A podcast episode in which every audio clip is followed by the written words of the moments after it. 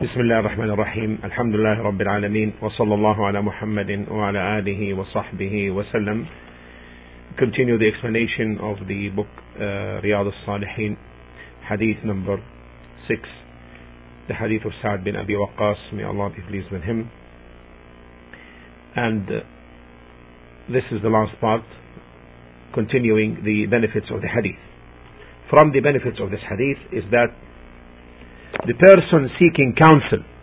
You know, Sa'ad bin Abi Waqqas was seeking the counsel with the Prophet alayhi salatu wasalam. So it's from the etiquettes of seeking counsel that the matter discussed be discussed in accordance with its true nature and causes and if there are any impediments and the like everything related to the matter should be put forth to the person whose counsel is sought.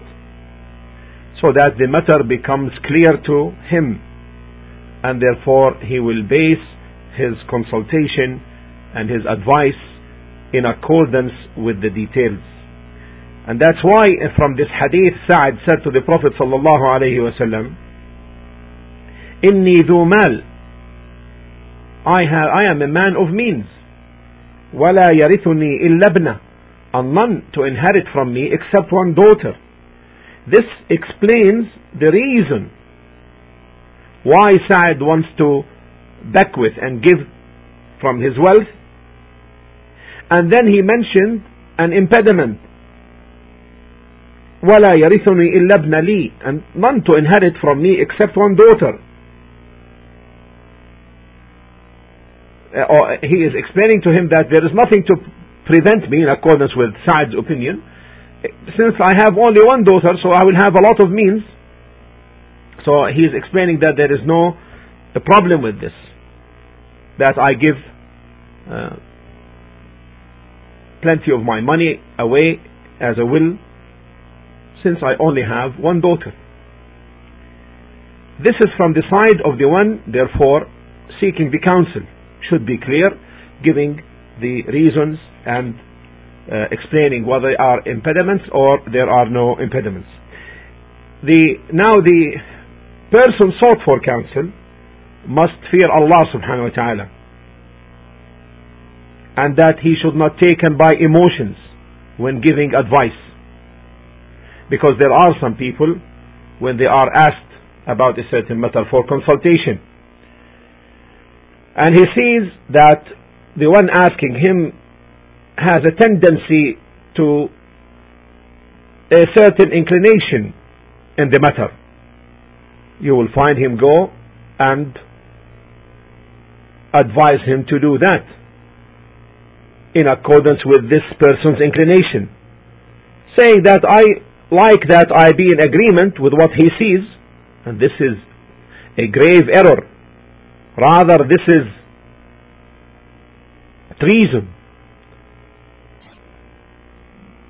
What's dutiful is that if someone seeks your consultation, is to say advice in accordance with what you see to be right and beneficial, whether this is acceptable to him or not. And when you do so, indeed then you are giving advice and sincere. And you said what's upon you, what's required from you. If he takes by it and thinks that it is correct, then fine. And if he doesn't, then you free yourself from responsibility of the consultation. However, if you conclude from his words that he wants this and wants that, then you advise him in accordance with that, then this is a grave error and it's a treachery or it's a treason. Why? Because you may conclude something wrong. In your conclusion, thinking this is what he wants, you may be wrong. While indeed he doesn't want that.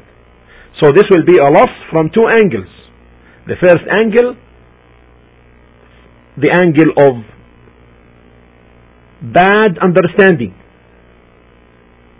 The second angle is bad intention. This is a benefit concerning the etiquettes of consultation from the side of the one seeking consultation and from the side of the one offering it. Now, here,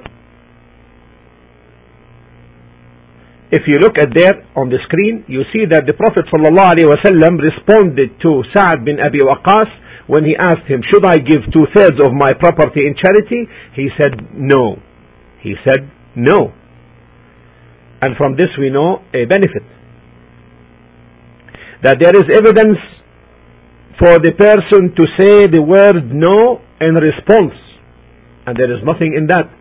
Meaning it's not a bad etiquette to answer with no to a certain matter. So the Prophet ﷺ used the word no and also his companions, the Prophet ﷺ companions, the Sahaba, used the word no with him, with the Prophet ﷺ. From that in the story of Jabir and his camel.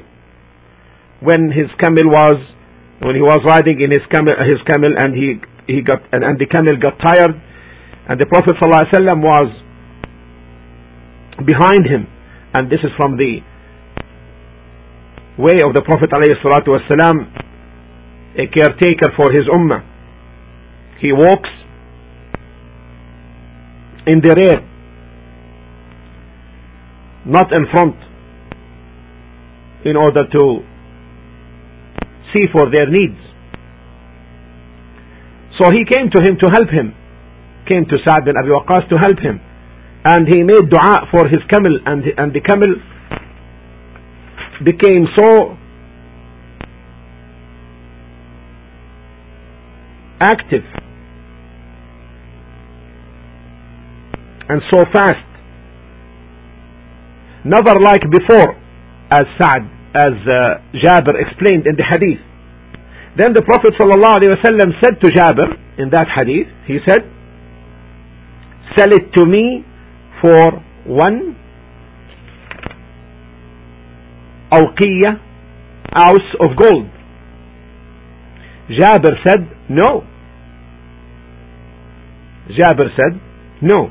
So the companions, may Allah be pleased with them, used the term no, even with the Prophet alayhi salatu wasalam, as in the hadith of Jabir, and the hadith of Jabir is in Sahih al-Bukhari. This hadith and his camel, and it's a beautiful hadith for you to look for its details. It is in Sahih al-Bukhari, uh, volume 3,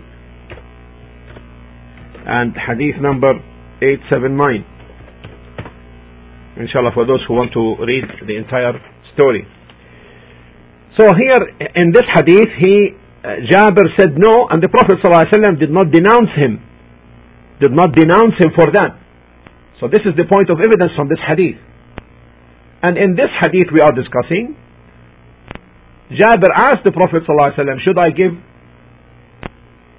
two thirds of my wealth in charity. So the Prophet ﷺ said no. So there is, there is nothing wrong with using the word no because it is not of bad etiquette or bad manner. And many people restrain or refrain rather from saying no. That, but there is no harm actually in doing so. From the benefits of this hadith also that it is not permissible for the sick person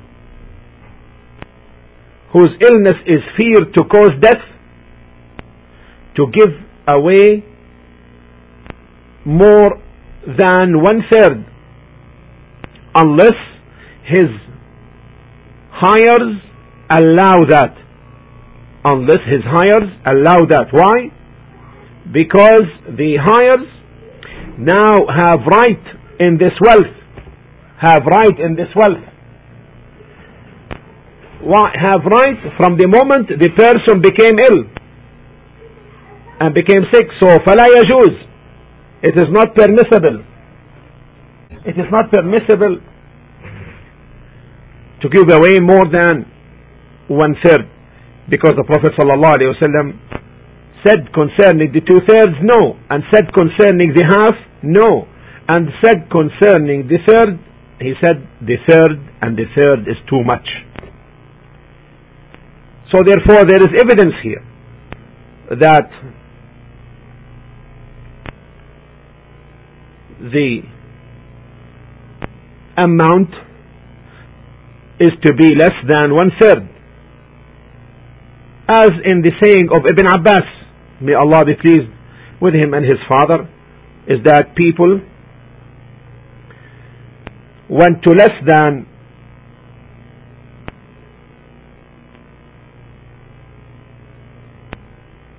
if people would go less from third to one fourth because the Prophet ﷺ said الثلث والثلث كثير the one third and the one third is too much and from the benefits of this hadith that under the circumstances of illness fear to cause death it is not permissible to donate donate more than one third from the wealth neither as a charity nor in sharing for building in sharing to build mosques or gifts or the like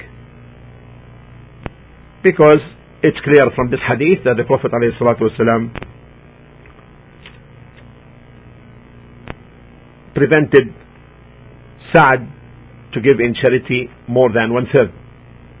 And from this hadith is, it is, one should go to the lesser, from the third to the fourth and the fifth, and even less. And this is taken from the indication where the Prophet ﷺ said, وَالثُّلُثُ كَثِيرٌ And the one third is too much. And this was also from the saying of Ibn Abbas, may Allah be pleased with him and his father. And the bequest is like the gift. So, the person should not bequeath of his wealth after his death more than one third. Let it be from the third less. From the third and less. And it is better concerning the bequest that it be one fifth of the wealth and because Abu Bakr radiallahu anh Allah may Allah be pleased with him he said I am content by that which Allah subhanahu wa ta'ala uh, took for himself and that is al-khumus one fifth so he bequeathed one fifth and therefore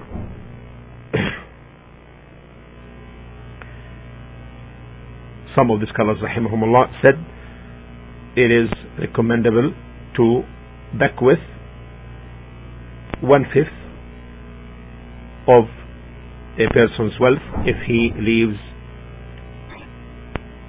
too much of it after his death. From the benefits of this hadith,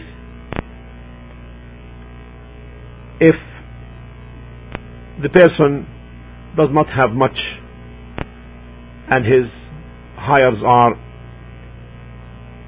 poor, then it is better that he doesn't or she doesn't back with anything. This is taken from, the, from this hadith where the Prophet ﷺ said, in fact, if you leave your hires rich, better than leave them in need of others, begging people. And so if you leave your hires well off, it is better than to leave them poor, begging people. And this is in contrast to what some of the common Muslims think that it is a must to beg with. This is wrong. So if some person does not have a lot of money and his wealth is only limited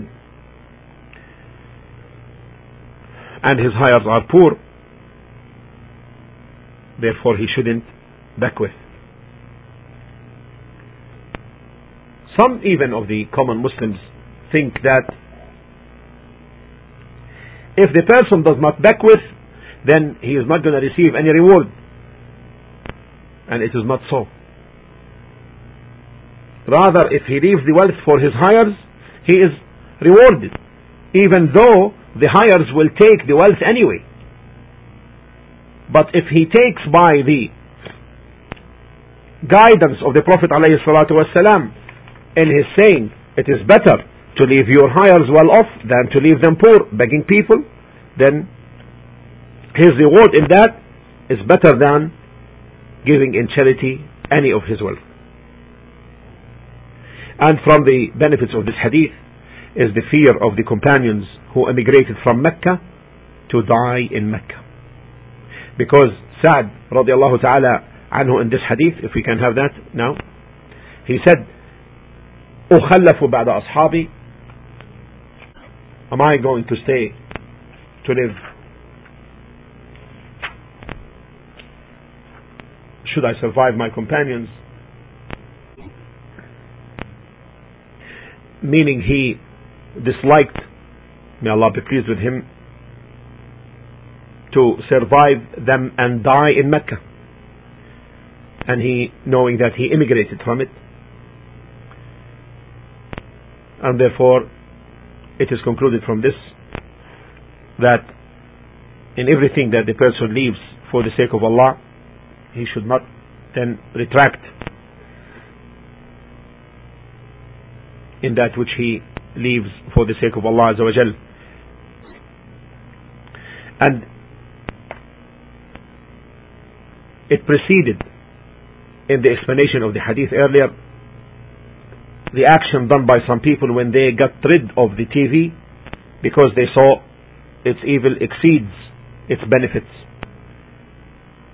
Then afterwards, then they came asking, should they use it again? We say, or we said, since you got rid of it seeking the face of Allah, then don't bring it back.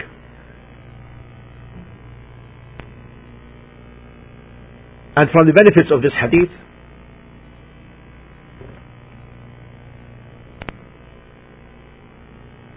that it tells of a miracle for the Messenger sallallahu alaihi wasallam, whereby he alayhi salatu wasalam said to Sa'd, إنك لن تخلف وسوف تخلف حتى يضر بك أقوام وينتفع بك آخرون you will survive them your survivor will be beneficial to people and harmful to others the enemies of Islam and you will survive. Others till the people will derive benefit from you and others would be harmed by you. And it occurred just as that. He Sa'd bin Abi Waqas survived till the time of Muawiyah and Umar. And, and he uh, to the time of Muawiyah. May Allah be pleased with him. And lived long. And this is from the signs of the Prophet ﷺ that he tells about something in the future and it occurs as he told however this is not pure news rather expectation because he said لعلك it may be so he did not go firm but the matter turned as he expected alayhi salatu wasalam. From the benefit of this hadith that any person who does something for the sake of Allah, for the face of Allah subhanahu wa ta'ala, seeking the face except of Allah, except that Allah subhanahu wa ta'ala will raise him to higher level in that. Even though he may be in a place where it is not permitted for him to stay. Because the action is something and staying is something else.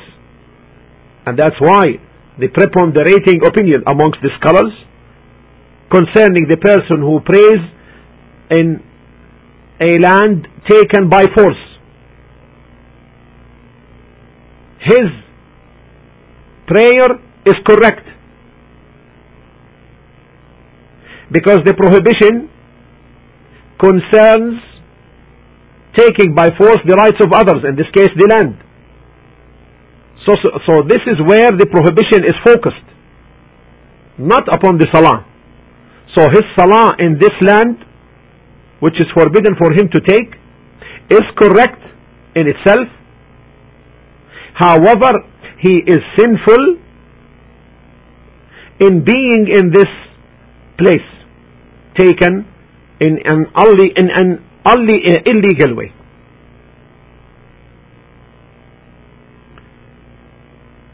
And the Prophet ﷺ did not say don't pray in a land taken in a forbidden way. Or that if you pray in such a place then your salah is nullified. He ﷺ did not say that. But take now the other situation. If you pray in a graveyard, then your salah is nullified.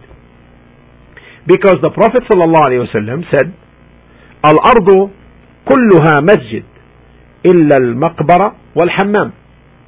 The whole earth is a place of prayer except graveyards and public baths. Public baths. This is, of course, the funeral prayer is excluded because it is permissible to conduct it in the graveyard. We're talking about the salah, the five obligatory prayers and the related sunnah. From the benefits of this hadith, if the person spends something for the sake of Allah subhanahu wa ta'ala, seeking Allah's face, he is rewarded even if he spends upon his family, his wife, his children, including himself. If he seeks in that the face of Allah Azza wa Jal, he will be rewarded for it.